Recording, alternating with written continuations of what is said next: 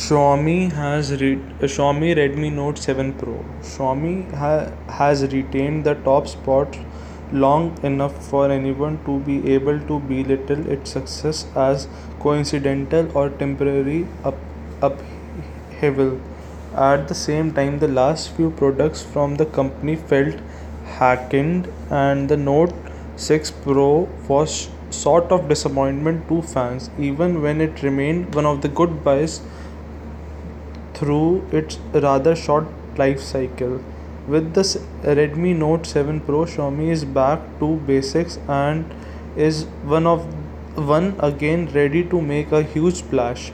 This is only apt in the light of the burgeoning competition from the likes of Samsung, Asus, and Oppo creeping in its domain. In fact, with Note 7 Pro, Xiaomi has waged a war.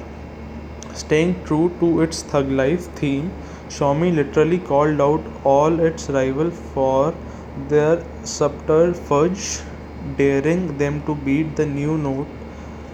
And but all that was Xiaomi's side for the story. Now we have handled Xiaomi's long enough. It is still an impressive. Let's elaborate our details and review and there are some major design changes with note iteration and perhaps for the first time Xiaomi Note is up with the latest design trends.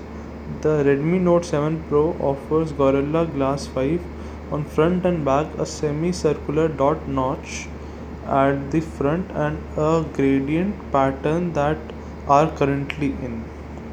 The handset the handset retains the IR blaster and switch to a reversible U- USB Type-C port at the bottom is a much welcome change. Another bonus is splash resistance. The Note 7 Pro is not waterproof or water resistant but has a higher probability of emerging unscathed after a spillage or being accidentally caught up in rain. On the downside, the phone feels a thick since the back is flat, the micro SD card slot is hybrid, buttons are slightly clicky, and side frame is still plastic. Bezels around the screen are reasonably slim. Unlike the low-end Note 7, the Pro variant have a bigger camera hum, and unfortunately, the bundle case doesn't even doesn't even it out. The Redmi Note 7 Pro has 6.3 inch LTPS display with full HD resolution. The display is extremely crisp and sharp.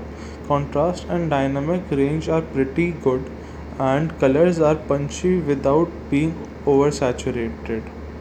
As far as the software is concerned, there is a familiar MIUI 10 software and this time Xiaomi is backing it with the latest Android 9 Pie Android 9 Pie right at launch. The interface is generously laden with ad but rather than their simple Apple ample customization offers le- settled.